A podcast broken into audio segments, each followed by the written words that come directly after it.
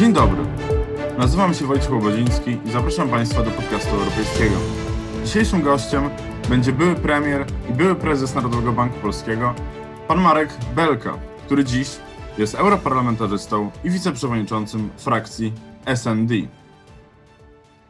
Unia wydaje się być dziś na rozdrożu. Z jednej strony dobrze radzi sobie ze skutkami pandemii dzięki wspólnym działaniom, z drugiej słyszymy głosy nawołujące do powrotu idei państw narodowych. Wszystko w ramach procesu utylizacji szczepionki. Czy wraz z portugalską prezydencją w Unii Europejskiej rządzoną przez socjaldemokratów istnieje szczegółowa mapa drogowa dla rozwoju projektu europejskiego, która będzie prowadzona w nadchodzących miesiącach i która uwolni nas z tego impasu? Czy jej częścią jest może podlegająca teraz dyskusji kwestia europejskiej płacy minimalnej? No więc y, zaczął Pan od stwierdzenia, że Unia dobrze sobie radzi ze skutkami pandemii.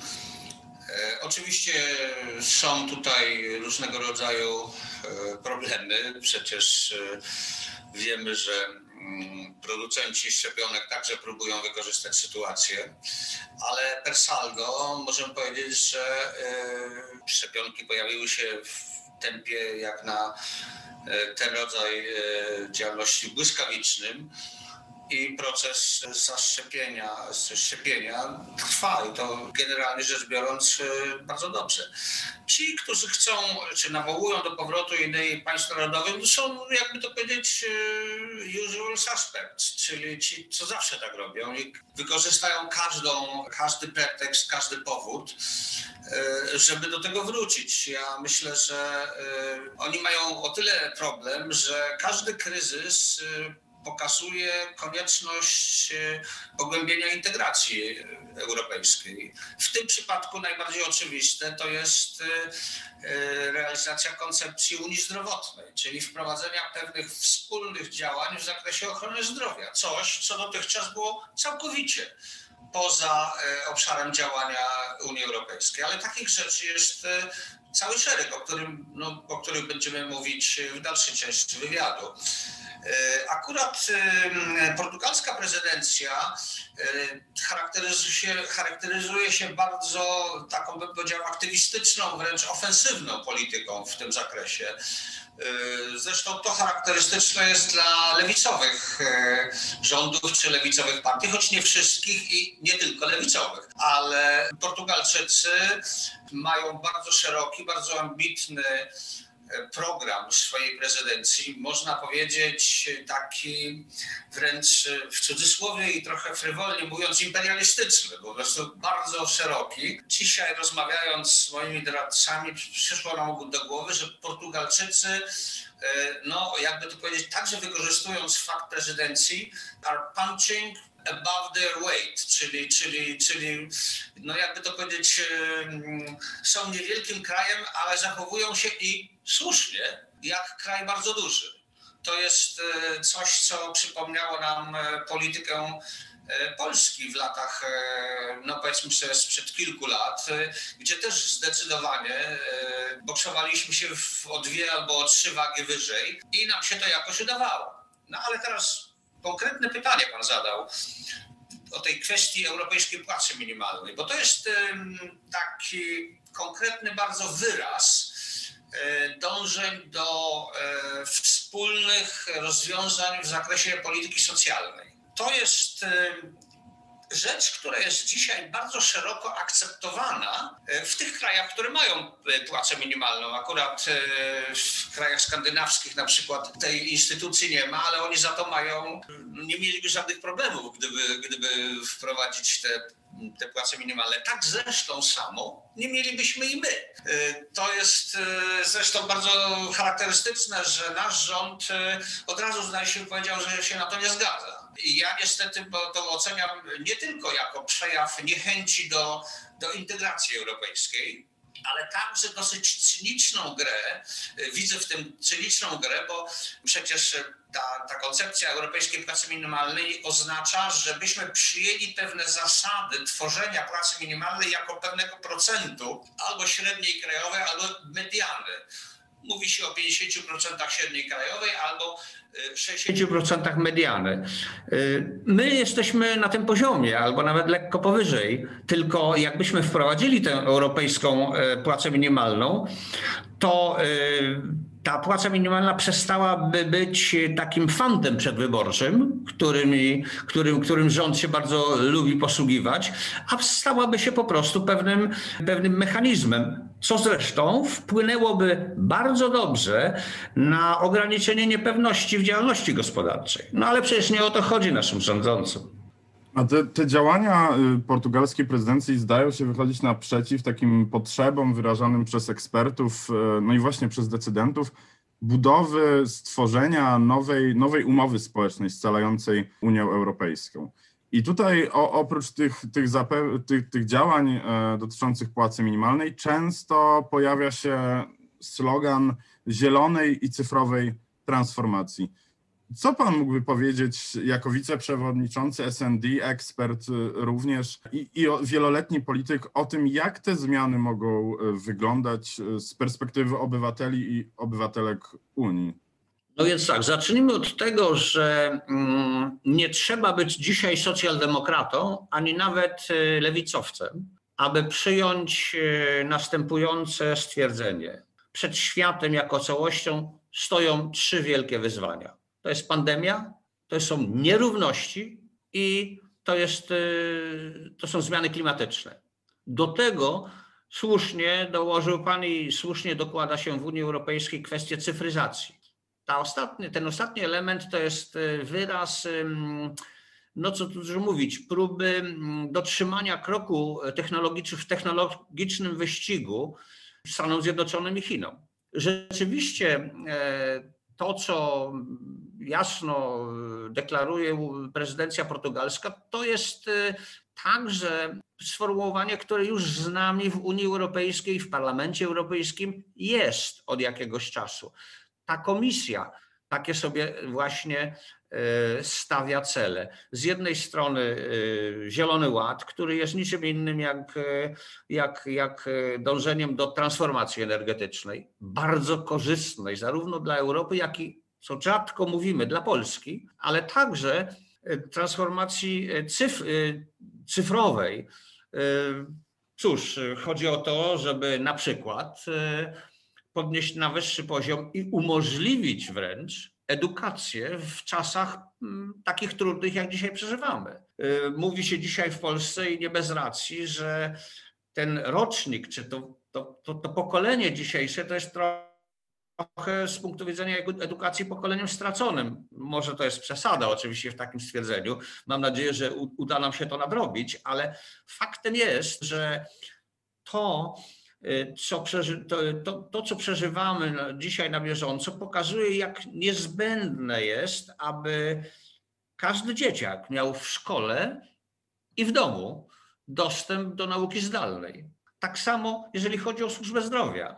Oczywiście nie wszystko można załatwić przez teleporady, ale bardzo wiele tak. Można odciążyć służbę zdrowia od y, wielu y, wizyt y, specjalistycznych, ale nawet i prostszych terapii, używając właśnie zdalne, mm, zdalne techniki.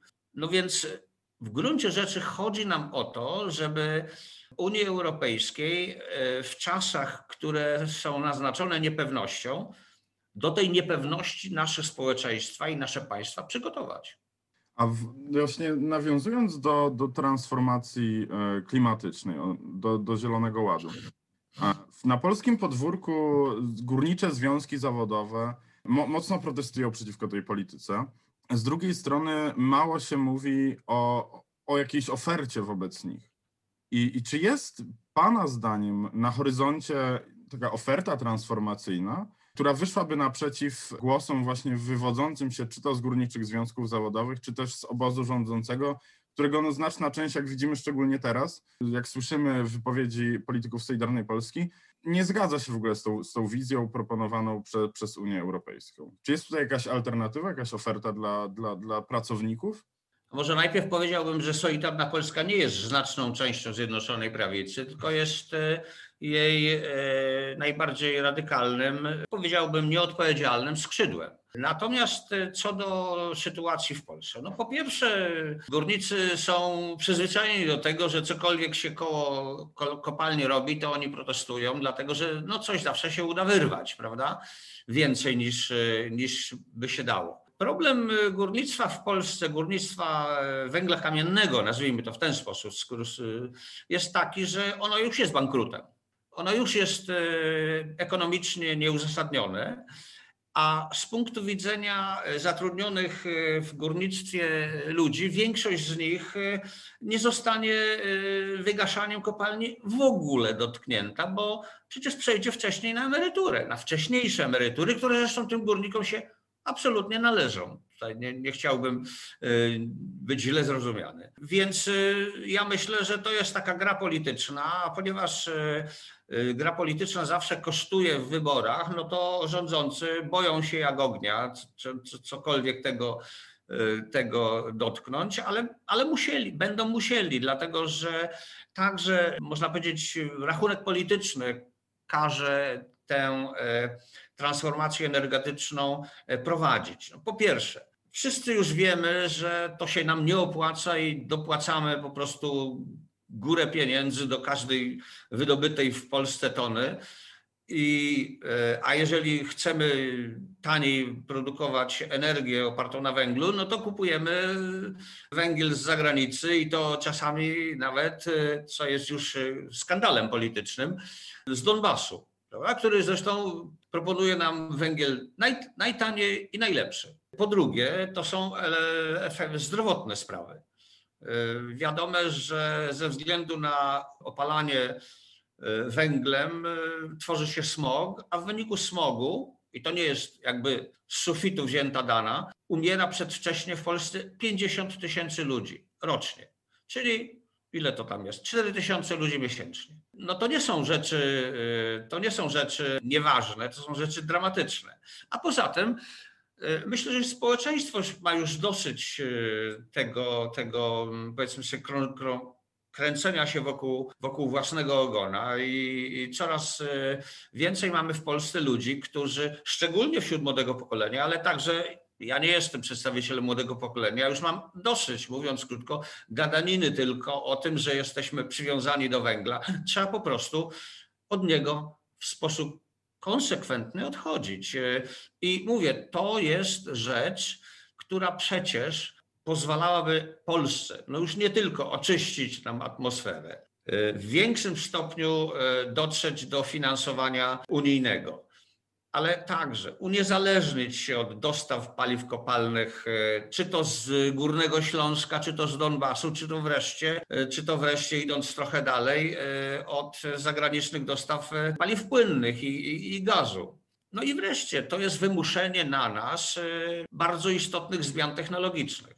Jakie są jakie są oferty. No jest oferta znacząca, jeśli chodzi o, jeśli chodzi o fundusze unijne. To są, to są zarówno dotacje, jak i, jak i e, kredyty.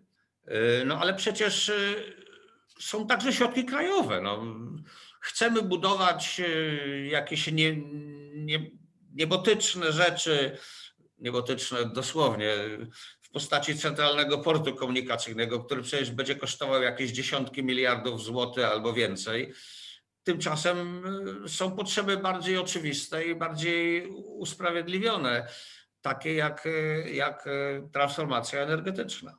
No tylko właśnie, właśnie z drugiej strony pozostaje kwestia społecznych kosztów takiej transformacji. I teraz jest pytanie, czy, czy uważa Pan, że w Polsce mamy taki kapitał społeczny, know-how i, i też poziom zaufania społecznego, w którym bylibyśmy w stanie ze Śląska e, stworzyć polskie zagłębie rury, bo o tym, o tym się mówiło, tak, że te, że te dotacje europejskie pozwolą nam stworzyć no, no właśnie taki zalążek nowej technologii, gdzie dzieci górników, tak, czy, czy młodzi, młodzi Ślązacy, którzy gdzieś pracowali przy przemyśle wydobywczym w różny sposób, tak, nie mówimy tutaj tylko o, o tym prostym wydobyciu e, na sztychcie, e, gdzie będą mieli zapewnioną y, przyszłość, bo też znamy, pan, pan jest łodzianinem, znamy, znamy historię Łodzi. Niegdyś to było miasto, drugie największe miasto w Polsce, po upadku przemysłu i bez zagwarantowania przyszłości właśnie tym pokoleniom, no miasto podupadło znacząco. I, ale się odbudowuje. Ale się odbudowuje, ale tak. Ale się odbudowuje. Z dużym opóźnieniem, ale się odbudowuje i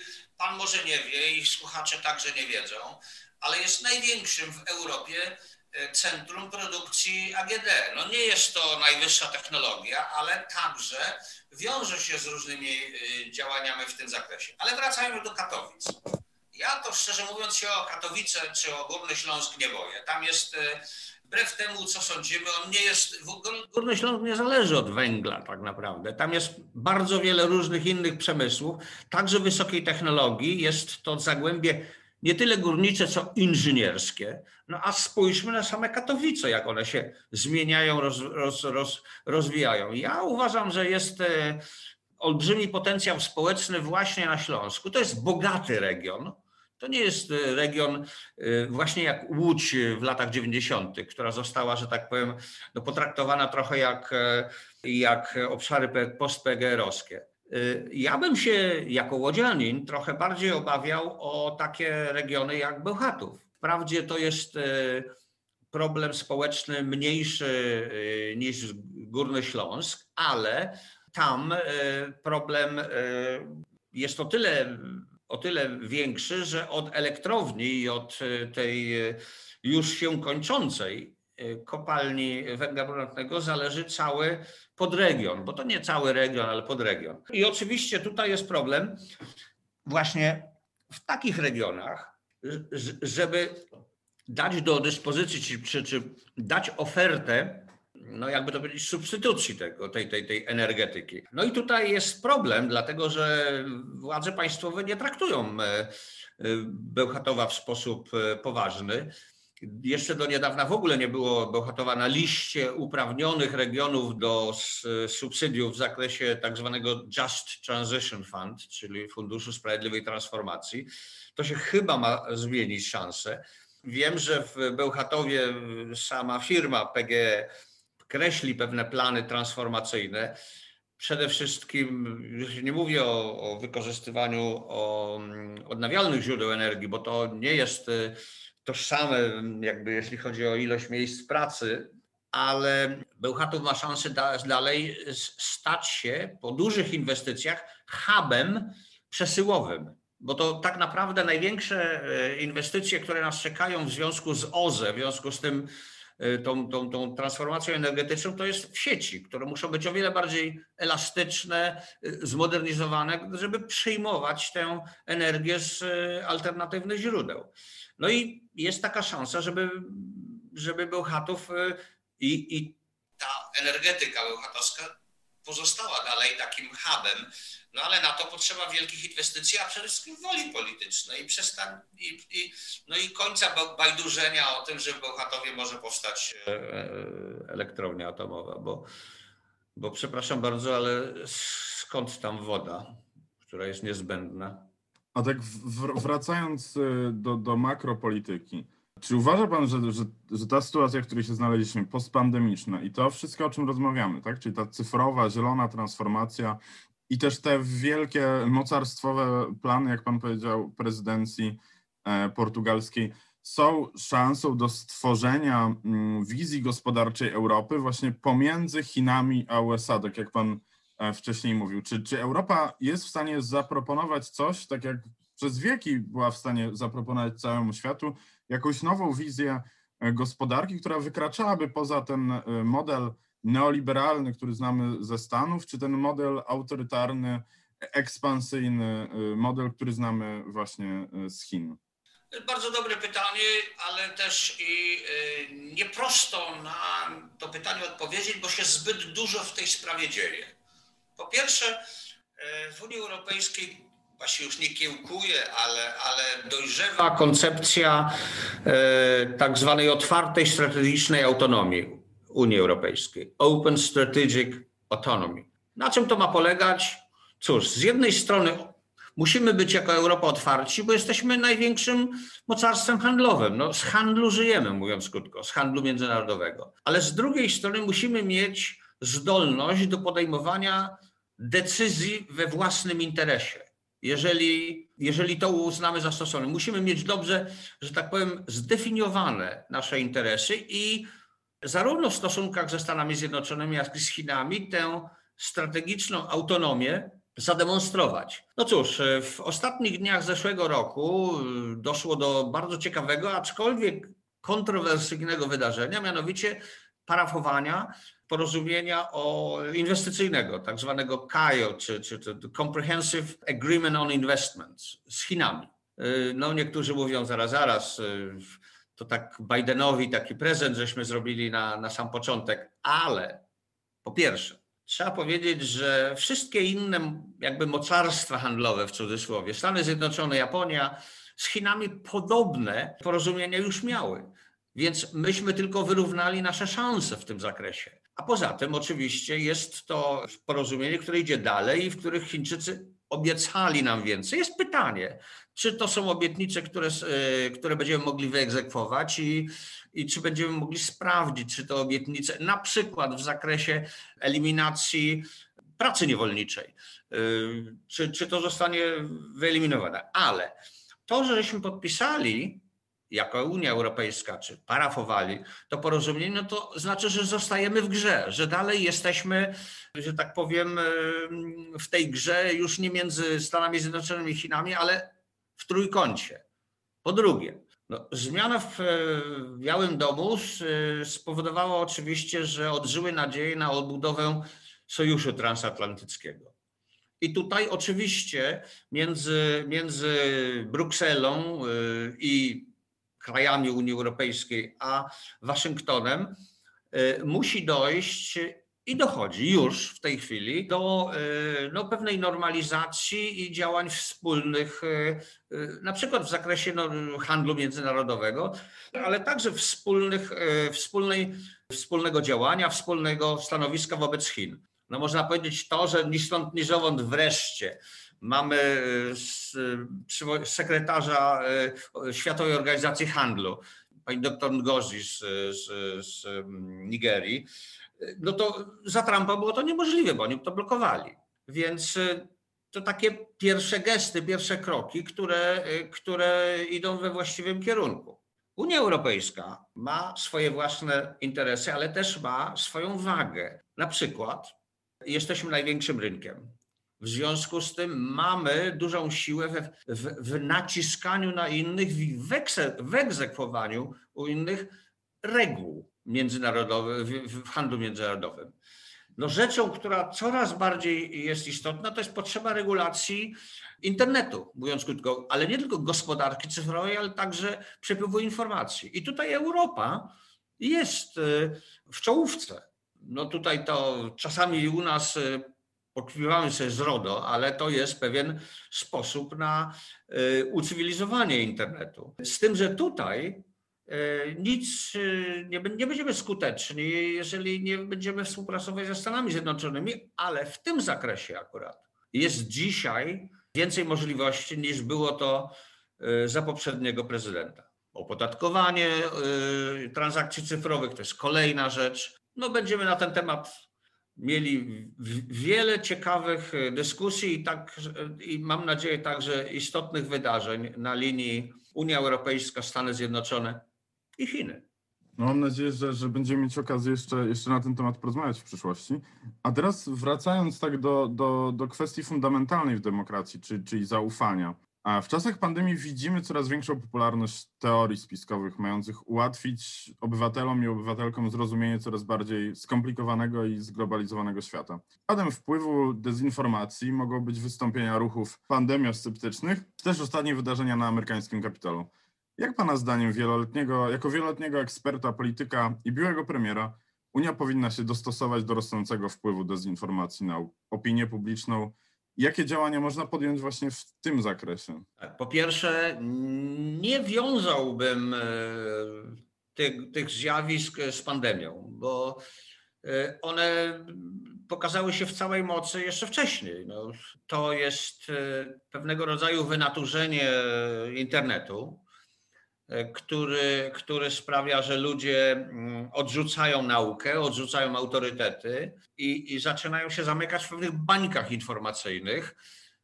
Nie ma dobrych metod no, eliminowania kłamstw, mówiąc krótko, fake newsy. Jakie fake newsy? To kłamstwa po prostu. I, i e, rzecz się ciekawa zdarzyła e, w ostatnich tygodniach, kiedy e, Facebook i Twitter zablokowały konta Trumpowi. Mnie to się może i bardzo podobać, ale z drugiej strony tego rodzaju działania nasuwają pytania, czy prywatna firma będzie, że tak powiem, decydować o, o tym, co jest dobre, a co złe. I to musi być jakoś uregulowane. Ta regulacja musi obejmować głównych partnerów e, politycznych, czyli, czyli największe kraje. W tym przypadku mam na myśli Stany Zjednoczone i Unię Europejską. Nie wiem, czy Chiny będą chciały w tym uczestniczyć, a byłoby dobrze ze względu na ich wagę gospodarczą i demograficzną, ale pewno trzeba to zrobić w jakiejś koordynacji z tymi wielkimi mm, platformami cyfrowymi, czyli z tymi gigantami cyfrowymi. Ale oni zdaje się, że muszą być do tego przy, przymuszeni, bo, bo co by się nie działo, to y, może to zagrozić y, ich, ich interesom ekonomicznym. Dobrze, dziękuję panu bardzo za tę rozmowę. Mam nadzieję, że, że jeszcze e, będziemy mieli okazję porozmawiać. Dziękuję bardzo. Dziękuję Państwu za odsłuchanie dzisiejszego nagrania. Zapraszam Państwa do odsłuchania innych odcinków podcastu europejskiego, które można znaleźć na Spotify, SoundCloudzie, ale również na Apple Podcast i Google Podcast. Dziękuję bardzo i do usłyszenia.